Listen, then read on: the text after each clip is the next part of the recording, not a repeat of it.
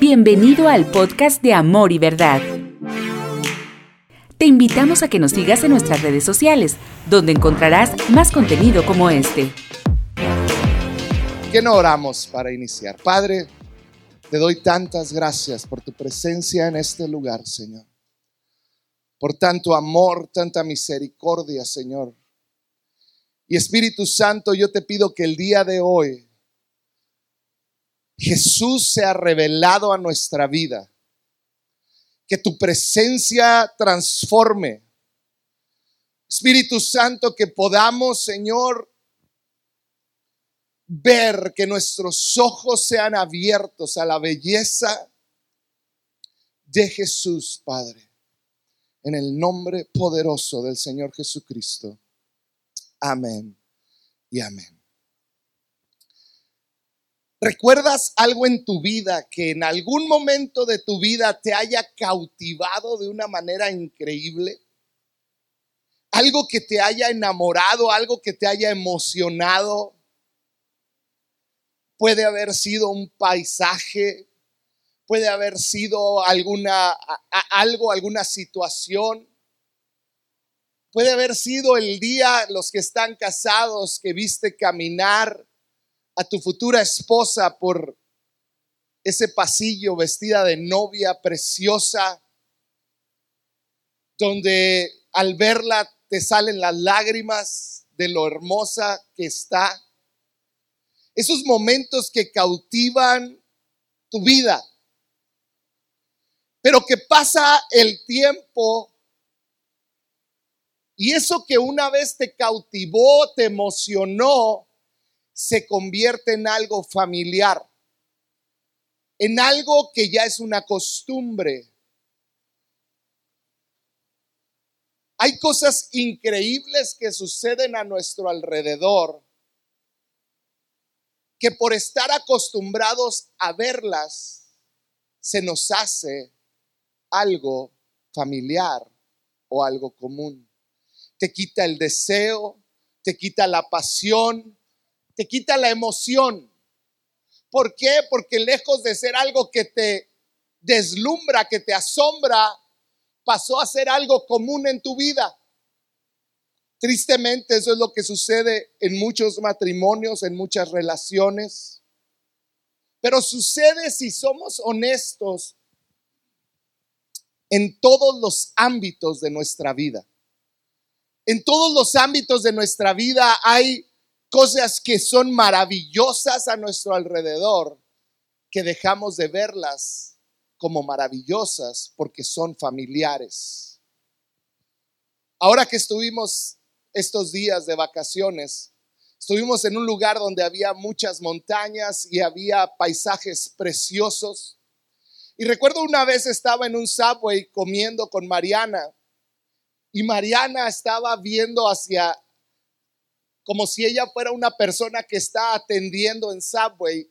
Y había unos ventanales y al fondo se veían las montañas increíble, un paisaje increíble. Y me decía Mariana, ¿te imaginas, papá? ¿Qué será trabajar en este lugar y tener esa vista todos los días? Porque de esas que ves algo y tienes 10 fotos que nunca vas a volver a ver, pero ahí las tienes, ¿verdad? De un paisaje y, me decía, ¿te imaginas qué será trabajar aquí? con ese paisaje todos los días y le digo, sí, y luego volteo para esperar ver la emoción en las mujeres que estaban sirviendo los sándwiches y ni las montañas veían. No les importaban las montañas, no les importaba dónde estaban trabajando. ¿Por qué? Porque para ellos quizá el primer día que llegaron a ese lugar dijeron, wow, qué increíble vista tengo. Pero un tiempo después fue algo común. Di conmigo común, familiar. Pasó de ser algo extraordinario a ser algo familiar, familiar. Así somos como seres humanos. Algo te puede asombrar, pero pronto te acostumbras. Con la costumbre llega la familiaridad. Con la familiaridad se pierde la emoción, se pierde el asombro.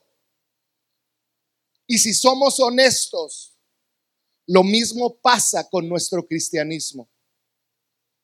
Puede, y, hoy quiero compartir esto y creo que cae como anillo al dedo por lo que cada uno de estos jóvenes vivieron. Pero lo que te puede asombrar hoy puede ser común familiar el día de mañana y eso puede terminar destruyendo tu percepción de lo maravilloso que es, porque sabes, esas montañas, aunque sean familiares para alguien más que las ve a diario, no dejan de ser una creación de Dios maravillosa, majestuosa e imponente, que cada persona que llega de fuera la ve y se asombra. Escuchábamos a Tania decir, llegué a este lugar y el amor y, lo bien que me trataron me encantó. Pero ¿cuántos de nosotros ya tenemos tiempo en la iglesia y decimos, ¿cómo que falta amor? Porque la costumbre, la familiaridad destruye en nuestra mente, en nuestra percepción, lo maravilloso de Dios. La familiaridad. En nuestro cristianismo es así. Cuando tú recibes a Cristo, hasta malamente se le llama el primer amor. Hay hasta canciones, yo recuerdo en mi generación hace años atrás que hablaban de ese primer amor y predicadores que me decían, vuelve al primer amor, cuando debería de ser nuestro único amor. Debería de ser nuestra manera de vivir. ¿Por qué? Porque encontramos la manera de mantener el asombro en ese Dios que nos ama y nos creó. Pero es triste y, tenemos que reconocerlo porque yo mismo lo he vivido y estoy seguro que tú también. Hay momentos en nuestra vida donde el venir y adorar, donde el venir y escuchar su palabra, donde leer lo que Él habla en su palabra resulta familiar. Y cuando resulta familiar debe de ser un foco rojo que se enciende en nuestra vida y debemos de decir, no, nada con Dios puede ser familiar porque entonces quiere decir que estoy perdiendo el asombro, estoy perdiendo la emoción de quién es Dios y de lo que hace. La familiaridad hace que la adoración sea aburrida. Si cuando estamos cantando a Dios, tú dices, qué aburrido. Tú dices, ¿a qué hora se terminará? ¿Cuántas canciones irán a... ¿Por qué otra canción después de saludarnos? Quizá hoy puede ser ese foco rojo que el Espíritu Santo está encendiendo en tu vida y te está diciendo, quizá has cambiado algo que es maravilloso y se está convirtiendo en algo familiar contigo y estás perdiendo el asombro en Dios. Adoración veíamos hace dos semanas. Es cuando mis palabras, mis hechos y mis actitudes muestran qué es lo que tiene mayor valor para mí. La adoración es cuando lo que hablo, lo que hago y lo que pienso, las actitudes que tengo, a veces sin hablar, revelan qué es lo más importante para mí. Para muchos puede ser el empleo, el negocio, la familia, los hijos.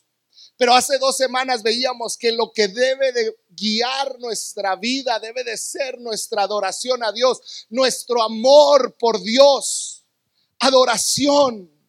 Ahora, yo quiero entrar un poquito más en por qué adoramos y qué nos motiva a adorar.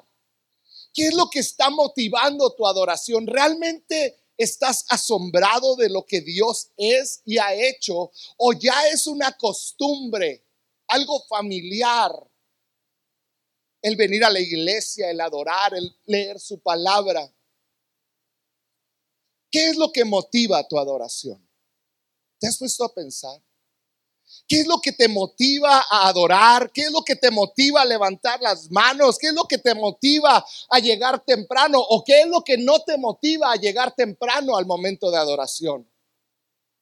¿Qué es lo que perdiste? Porque mira, si somos honestos, hay dos cosas que nos motivan. O te motivan tus circunstancias, buenas o malas. Porque cuando nos va bien, oh sí, Señor. Y a veces cuando nos va mal y necesitamos que Dios nos eche una mano, oh Dios. Puede ser que las circunstancias te están motivando o tu entorno o tu conveniencia. ¿Qué es lo que te motiva? Puede ser tus circunstancias, tu entorno, tu conveniencia. O puede ser una reacción natural de tu espíritu ante un Dios que es asombroso. Yo hoy te quiero decir, la única manera de eliminar la familiaridad en nuestro cristianismo es recobrar el asombro en Jesús todos los días de nuestra vida. No cuando nuestro entorno está bien o está mal, no cuando nos conviene, no cuando nuestras emociones nos lo indican, sino que empecemos a que nuestra adoración sea una reacción natural de nuestra vida, una reacción natural de nuestro cuerpo, de nuestra mente, de nuestras emociones, de nuestro espíritu. No adoramos porque nos va bien. No adoramos porque el ambiente es perfecto. Es que muchos dicen, es que yo no puedo adorar en mi casa porque no hay adoración, no hay música, no tengo a nadie que me está animando. No adoramos porque el ambiente es perfecto. No adoramos porque queremos algo. Adoramos a Dios porque Él es digno. Y esta debe de ser lo que debe de guiar nuestra vida. Jesús es la razón de nuestra adoración. Y Dios ha estado hablando mucho en los últimos meses acerca de esto. Tenemos que aprender a ver a Jesús desde una perspectiva más amplia. Más allá de simplemente Jesús vino y se hizo hombre vivió, murió y resucitó. Todo eso es increíble y es la razón de, nuestro de nuestra salvación. Pero debemos entender más allá lo que Él es, su gracia, su amor, su misericordia, lo que Él sacrificó por nosotros, lo que Él ganó por nosotros, lo que Él es, desde cuándo es. Debemos de aprender a reconocer quién es ese Jesús y qué es, quién es ese Jesús. ¿Quién es Jesús? El que es digno de nuestra adoración. Porque mira, para nosotros poder adorar asombrados tenemos que contemplar la grandeza en su totalidad de quién es este Jesús. Fíjate lo que dice el libro de Apocalipsis acerca de Jesús. Apocalipsis 22, versículo 16, dice que Él es la estrella resplandeciente de la mañana.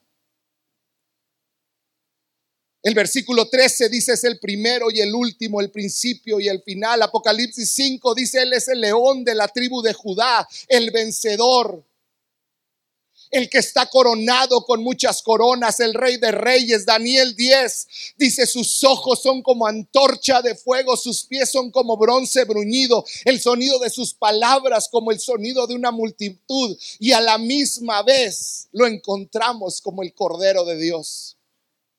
Puedes ver la fuerza, la potencia que está contenida en Jesús que desde el inicio, desde el Génesis hasta Apocalipsis, habla de Jesús. Todo el Antiguo Testamento está hablando y está poniendo ejemplos que van a venir y que van a cumplirse en Jesús. Todo tiene que ver con Jesús. Él es el único que fue hallado digno, nuestro rey, digno de honra, de reverencia, de alabanza. Qué increíble mezcla el fuego, la, la potencia de un león, pero la ternura de un cordero en uno solo, en Jesús. Ese Jesús al que le cantamos todos los días, ese Jesús que venimos y adoramos como cuerpo, ese Jesús que merece nuestra adoración diaria.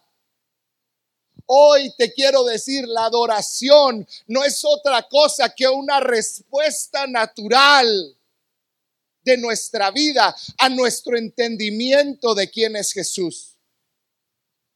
Quizás si dices, es que no sé, me aburre, me da sueño el alabar, el cantar a Dios. Quizá tiene que ver directamente con que no ha sido revelado a ti quién es ese Jesús que merece que venzas tu cansancio, que merece que venzas tu vergüenza, que merece que venzas tu tristeza, que como decía Erika, a pesar de que te está yendo mal y quizá te están diciendo que te vas a morir, puedes levantar tus manos y decir, tú eres digno. Porque tú estás más allá de mis circunstancias, de lo que me sucede, de lo que estoy viviendo. La adoración es una respuesta y va a crecer o disminuir en proporción directa a nuestra perspectiva y entendimiento de Él. Que tanto ha sido revelado. Hoy yo le pido a Dios que podamos vencer este calor increíble que está haciendo en Ciudad Juárez y que Jesús pueda ser revelado tan profundamente que desde dentro de ti nazca una pasión por adorarte algunos de los nombres que le dan a Jesús en la Biblia. Juan 8 habla, Él es la luz. Juan 14, Él es el camino, la verdad y la vida. Juan 1 dice, Él es la palabra hecha carne. La voz de Dios. En Mateo 1, Él le dice, Manuel, Dios con nosotros. En Colosenses se le menciona como la esperanza de gloria. En Juan 10 como el buen pastor. Y si vamos al Antiguo Testamento, Él es el Cordero Pascual. Eh, eh, eh, podemos ir y está lleno de referencias acerca de este Jesús que iba a venir al mundo a salvarnos de todo pecado, a dar su vida, a vencer a la muerte. Y ese Jesús es el que tú y yo estamos adorando. Cuando nuestra mente finita, limitada, entiende esto, cuando nuestro espíritu puede absorber esto, vamos a poder vivir en un estado natural de asombro por quién es Él. Luchando con la familiaridad. Y hoy quiero que por un momento cierres ahí tus ojos y tú consideres tu vida. ¿Quién es Jesús en tu vida? ¿Se ha convertido en algo familiar? Has perdido el asombro en ese camino, verdad y vida. Has perdido ese asombro en ese rey que venció.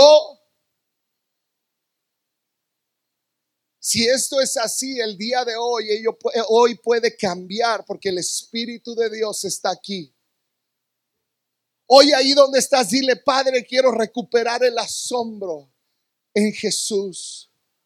Quiero recuperar ese asombro en Jesús. Fíjate si pueden abrir sus ojos. Job 25.2 dice así. Dios es poderoso e infunde temor. Él pone en orden. Él pone orden en las alturas de los cielos. Poderoso y temible. Fíjate lo que está diciendo la palabra. Él es poderoso y temible. La otra, la versión en inglés dice el poder y el asombro pertenecen a Dios. Hoy te quiero decir, tú y yo tenemos, somos llamados a vivir en ese asombro por lo poderoso y temible que es nuestro Dios. El asombro nace de tan solo dar un vistazo a su grandeza, a su esplendor. Tenemos que aprender a verlo. No estamos adorando, cantando con simplemente un grupo de personas en una plataforma. Estamos cantándole al Rey de Reyes y Señor de Señores. Estás levantando tu voz no en respuesta a un hombre. Estás levantando tu voz en respuesta a un Dios que te creó. Y la manera de hacerlo correctamente es vivir constantemente asombrado de quién es Él, de su grandeza, de su esplendor. Fíjate lo que dice Salmo 89, 7. Dice, Dios sobrepasa el esplendor de los ángeles, dice el Salmo 89. Dios sobrepasa el esplendor de los ángeles. Y según Apocalipsis 18.1, un solo ángel iluminó toda la tierra.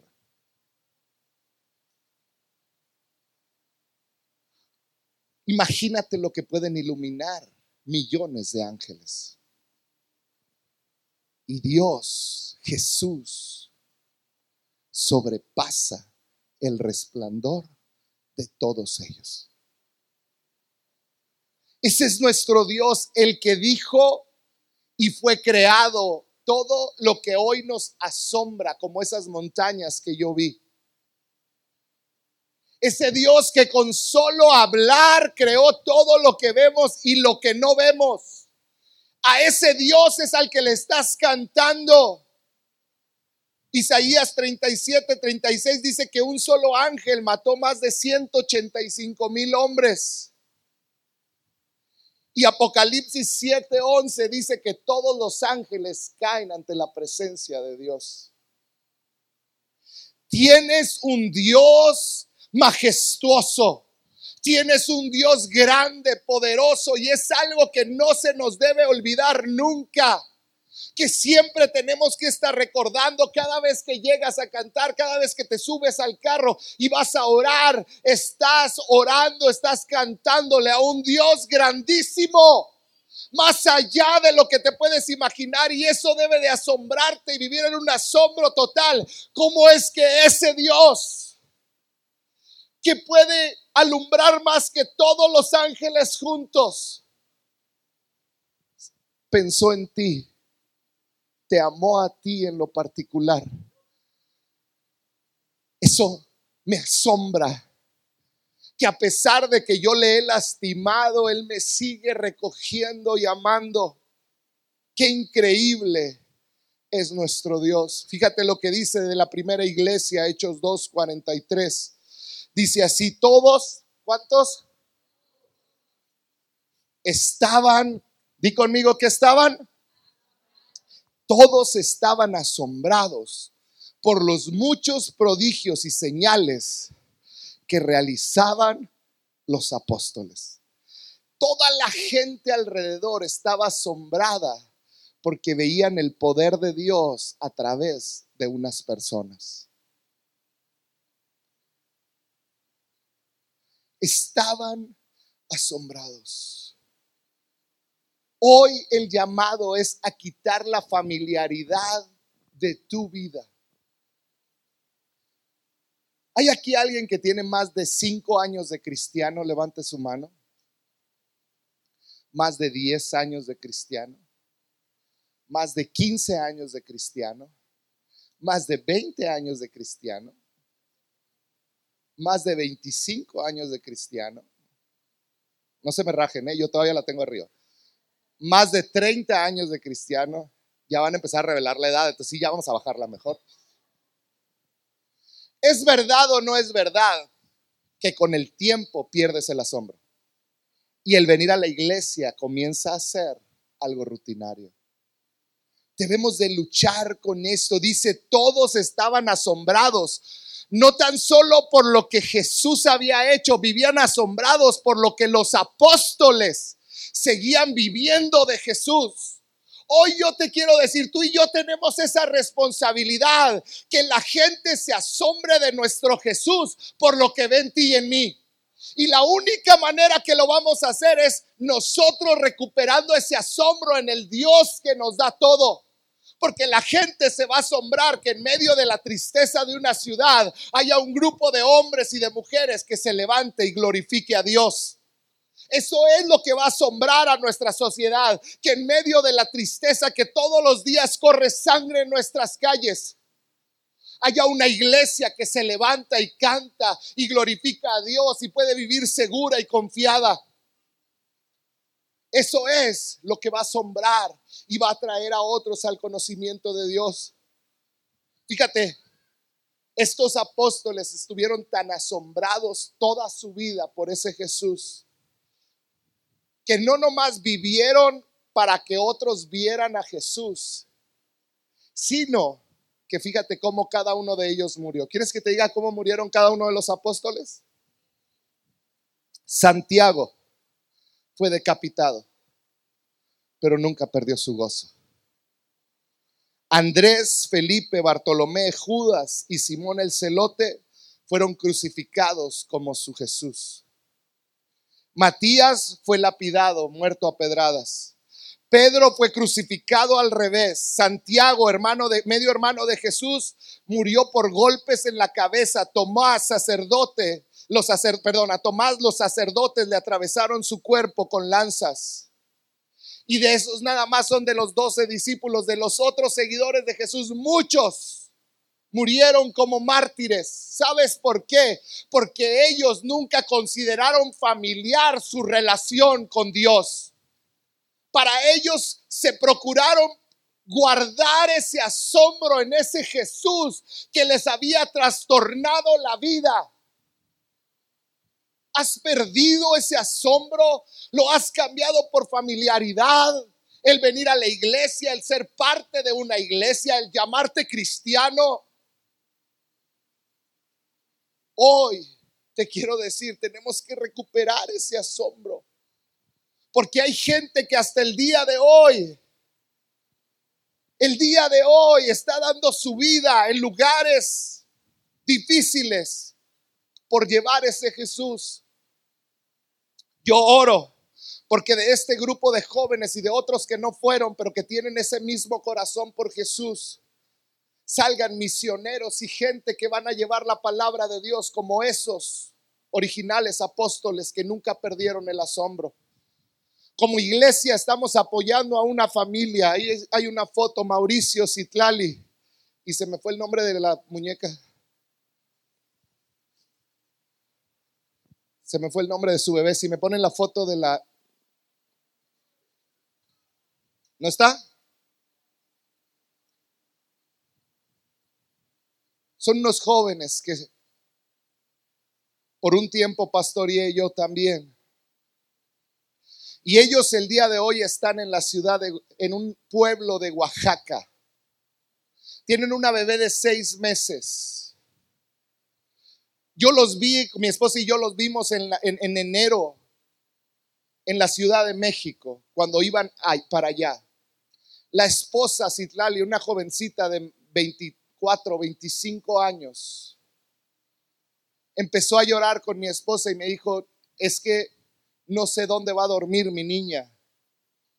La última vez que fuimos, dormíamos donde nos abrían, le llaman casa de paz, que es donde abren una puerta, donde alguien lo recibe de los que viven en esos pueblitos en Oaxaca. No hablan español, hablan mixteco. Dice, y la última vez dormíamos en el piso de tierra y animales ponzoñosos a veces nos caminaban por encima. Dice, yo lo puedo soportar, le dijo entre lágrimas a mi esposa. Le dijo, pero ¿cómo le voy a hacer con mi bebé de seis meses? Pero aún todo eso, la pasión por predicar a Jesús, el asombro, es lo que hasta el día de hoy sigue moviendo sus vidas. Dios abrió puertas después de esa semana. Ellos viven en una casa, en un pueblito cercano y todos los días Mauricio y su esposa y su niña viajan a estos pueblos y se quedan allá dos, tres días. Dios habló puertas increíbles, le regalaron camioneta, les rentaron una casa. Nosotros cada mes ayudamos a pagar su comida como iglesia. Pero son hombres y mujeres que viven apasionados por llevar el mensaje de salvación. No han permitido que la familiaridad de tener una casa segura, un empleo seguro, les robe el asombro por ese Jesús que dio todo por ellos. Y me decía Mauricio, es que no puedo dejar de pensar en la gente que vive en los pueblos, que nadie les ha predicado. Un día antes de que se fueran, me habla Mauricio y me dice, acaba de suceder algo bien malo dentro de todo lo bueno. Me acaba de hablar un misionero que se quedó con su esposa, la esposa de un misionero con su hija. Acaban de matar al misionero, entraron a su casa y lo mataron. Y está en la zona donde voy a ir yo con mi familia. ¿Tú crees que eso detuvo la pasión de Mauricio?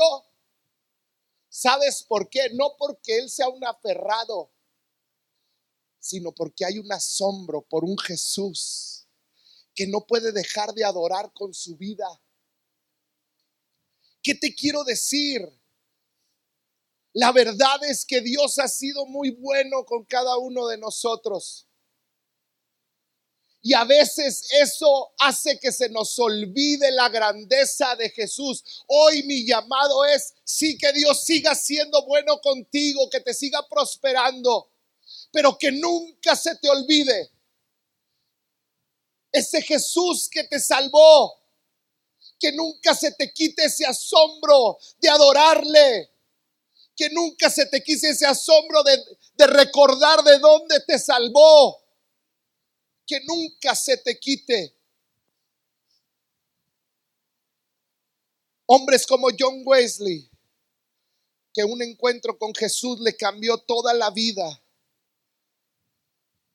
La adoración nace cuando has visto a Jesús.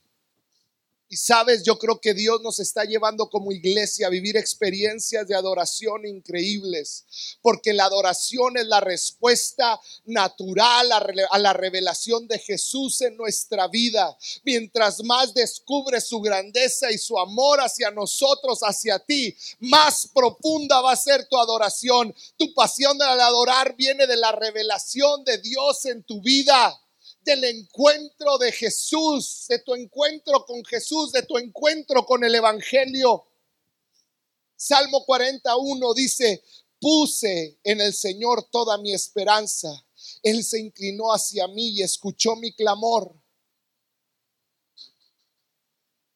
Perdón. Dice otra vez, puse en el Señor toda mi esperanza. Dice, Él se inclinó hacia mí y escuchó mi clamor.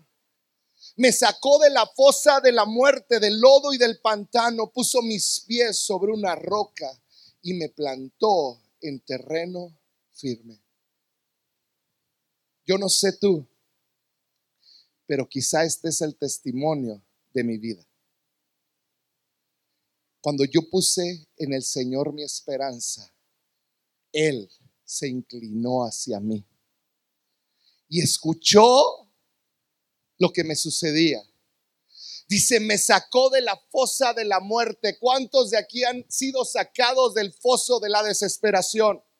¿Cuántos de aquí han sido rescatados de ese lugar donde parecía que ya no había esperanza, del lodo y del pantano, de algo que parecía que te iba a succionar, que mientras más te movías, más alejado estabas, donde no había una respuesta para tu vida? Dice, puso mis pies sobre una roca y me plantó en terreno firme. ¿Cómo no adorarle? Al ver todo lo que Él ha hecho por mí, mi familia, mis padres, mis hijos, mi esposa, esta familia espiritual, mi salvación, de dónde me rescató, ¿cómo no adorarle? ¿Cómo no adorarle? ¿Cómo no vencer la vergüenza? Sigue diciendo, puso en mis labios, fíjate, automáticamente, cuando viene la revelación de ti, ¿qué es lo que Él hizo por ti? Dice el versículo 3, puso en mis labios un cántico nuevo. Cuando yo entiendo lo que Él ha hecho por mí, de dónde me sacó y dónde me puso, hay un cántico nuevo de adoración. Dice un himno de alabanza a nuestro Dios. Al ver esto, muchos tuvieron miedo y pusieron su confianza en el Señor. La fuente de tu adoración es tu revelación de dónde te sacó Él y dónde estás ahora. Y para muchos, yo oro que el día de hoy el Señor te recuerde eso y puedas comenzar una vida donde la familiaridad es arrancada de ti y puedes vivir en asombro todos los días de tu vida. Primera de Pedro 2.9 dice así, pero ustedes son linaje escogido, real sacerdocio, nación santa, pueblo que pertenece a Dios para que proclamen, di conmigo proclamen, para que proclamen las obras maravillosas de aquel que los llamó de las tinieblas a su luz admirable. Es nuestro trabajo hablar, proclamar, cantar, proclamar a Jesús, su amor, su misericordia, su gracia, su bondad, su poder libertador. De ahí es donde nace su asombro, ¿sabes? Cuando yo considero realmente quién es Jorge Mendoza, fuera del pastor, fuera del de lo que ven ustedes, ahí en mi intimidad, yo puedo voltear a Dios y decir, Dios, eres demasiado bueno y paciente conmigo. ¿Y sabes qué es lo que crea en mí eso? Un asombro de su bondad y de su misericordia. A veces somos tan fáciles tan prontos para criticar a otros que viven distinto a nosotros.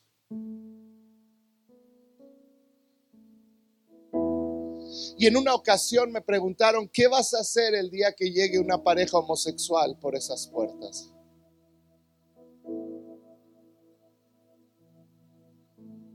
Yo te quiero avisar qué voy a hacer. Yo les voy a abrazar y les voy a amar y les voy a recibir en este lugar que yo no cambio a nadie. Pero cuando ellos sientan el amor de la iglesia, la gente que se siente rechazada de la iglesia, cuando siente el amor de las personas, Dios va a empezar una obra en ellos. Y aunque son aceptados tal y como son, Dios los va a transformar a tal y como Él los creó. Ese es el Evangelio. Ese es el Evangelio. Un cristianismo que reconoce el amor, la gracia y la misericordia de Dios en sus vidas. Hoy el llamado como iglesia es recobra el asombro iglesia. Es tiempo de cuando venimos a cantarle, cantarle con que salgamos roncos de aquí. Que cuando salgas de aquí te quieran hablar, le digas, no puedo hablar, te lo escribo. Me quedé ronco de tanto cantarle al Señor hoy. Todos los de la alabanza espero y estén aquí. Pero yo quiero que comiencen a adorar con el micrófono porque dejamos de cantar. Es tiempo de que seamos una iglesia que adora al Señor y que todos son inspirados a cantar un cántico nuevo de adoración a Dios. ¿Por quién es Dios? Apocalipsis 5 dice, y entonaban este cántico nuevo. Todos los redimidos están hablando. Y, y, los ángeles dice, digno eres de recibir el rollo escrito y de romper sus sellos. Están hablando de Jesús. Porque fuiste sacrificado y con tu sangre compraste para Dios gente de toda raza, lengua, pueblo y nación de ellos hiciste un reino, los hiciste sacerdotes al servicio de nuestro Dios y reinarán sobre la tierra. Luego miré y oí la voz de muchos ángeles que estaban alrededor del trono, de los seres vivientes y de los ancianos. El número de ellos era millares de millares y millones de millones. Cantaban con todas sus fuerzas Digno es el Cordero que ha sido sacrificado de recibir el poder, la riqueza y la sabiduría, la fortaleza y la honra, la gloria y la alabanza. Y oía cuanta criatura hay en el cielo y en la tierra y debajo de la tierra y en el mar. A todos en la creación, todos cantaban al que está sentado en el trono y al Cordero sea la alabanza y la honra y la gloria y el poder por los siglos de los siglos. Los cuatro seres vivientes exclamaban amén y los ancianos se postraron y adoraron. Adoración a nuestro asombroso redentor. No hay canción que pueda expresar nuestro amor a Él. No hay canción que pueda expresar su grandeza. No hay. No hay melodía más hermosa que pudiera cantar, pero Él lo que anhela escuchar es tu corazón. La adoración más poderosa que tú puedes ofrecer es tu asombro es el vaciarte desde dentro de ti, decirle, tú eres digno. Sigue diciendo el capítulo 5 de Apocalipsis, cantaban con todas sus fuerzas. No cantaban a medias.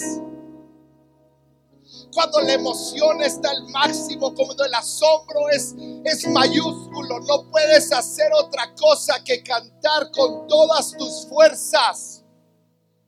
Dice, cantaban con todas sus fuerzas, digno es el Cordero que ha sido sacrificado de recibir el poder, la riqueza y la sabiduría, la fortaleza y la honra, la gloria y la alabanza. Hoy recupera ese asombro.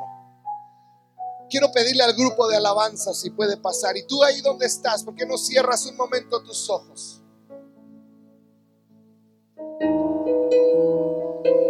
Y si tú reconoces que ha habido familiaridad en tu adoración a Dios, hoy rómpela.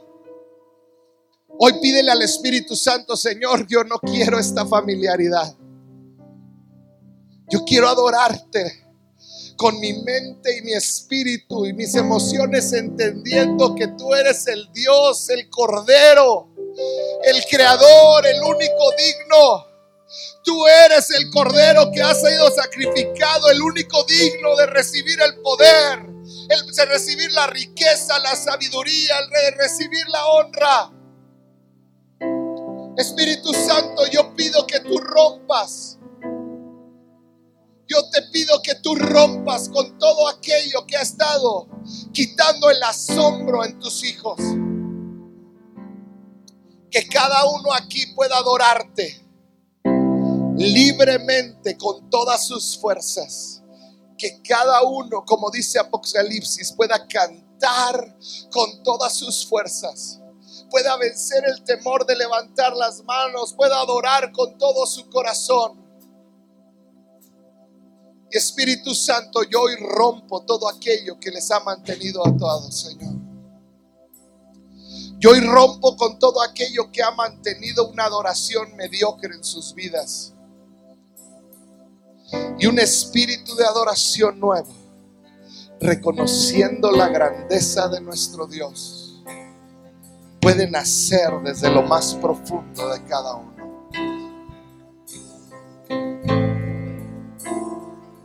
Espíritu Santo. Cuán profundo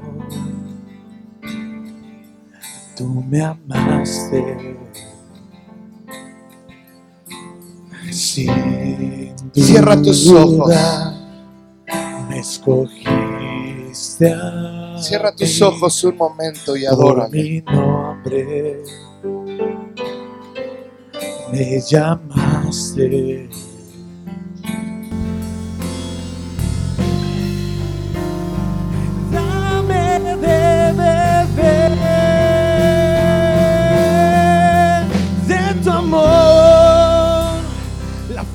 Fuente todo poder, el agua que sacia mi ser. Gracias por escuchar este podcast. Para mayor información, búscanos en Facebook como CC Amor y Verdad.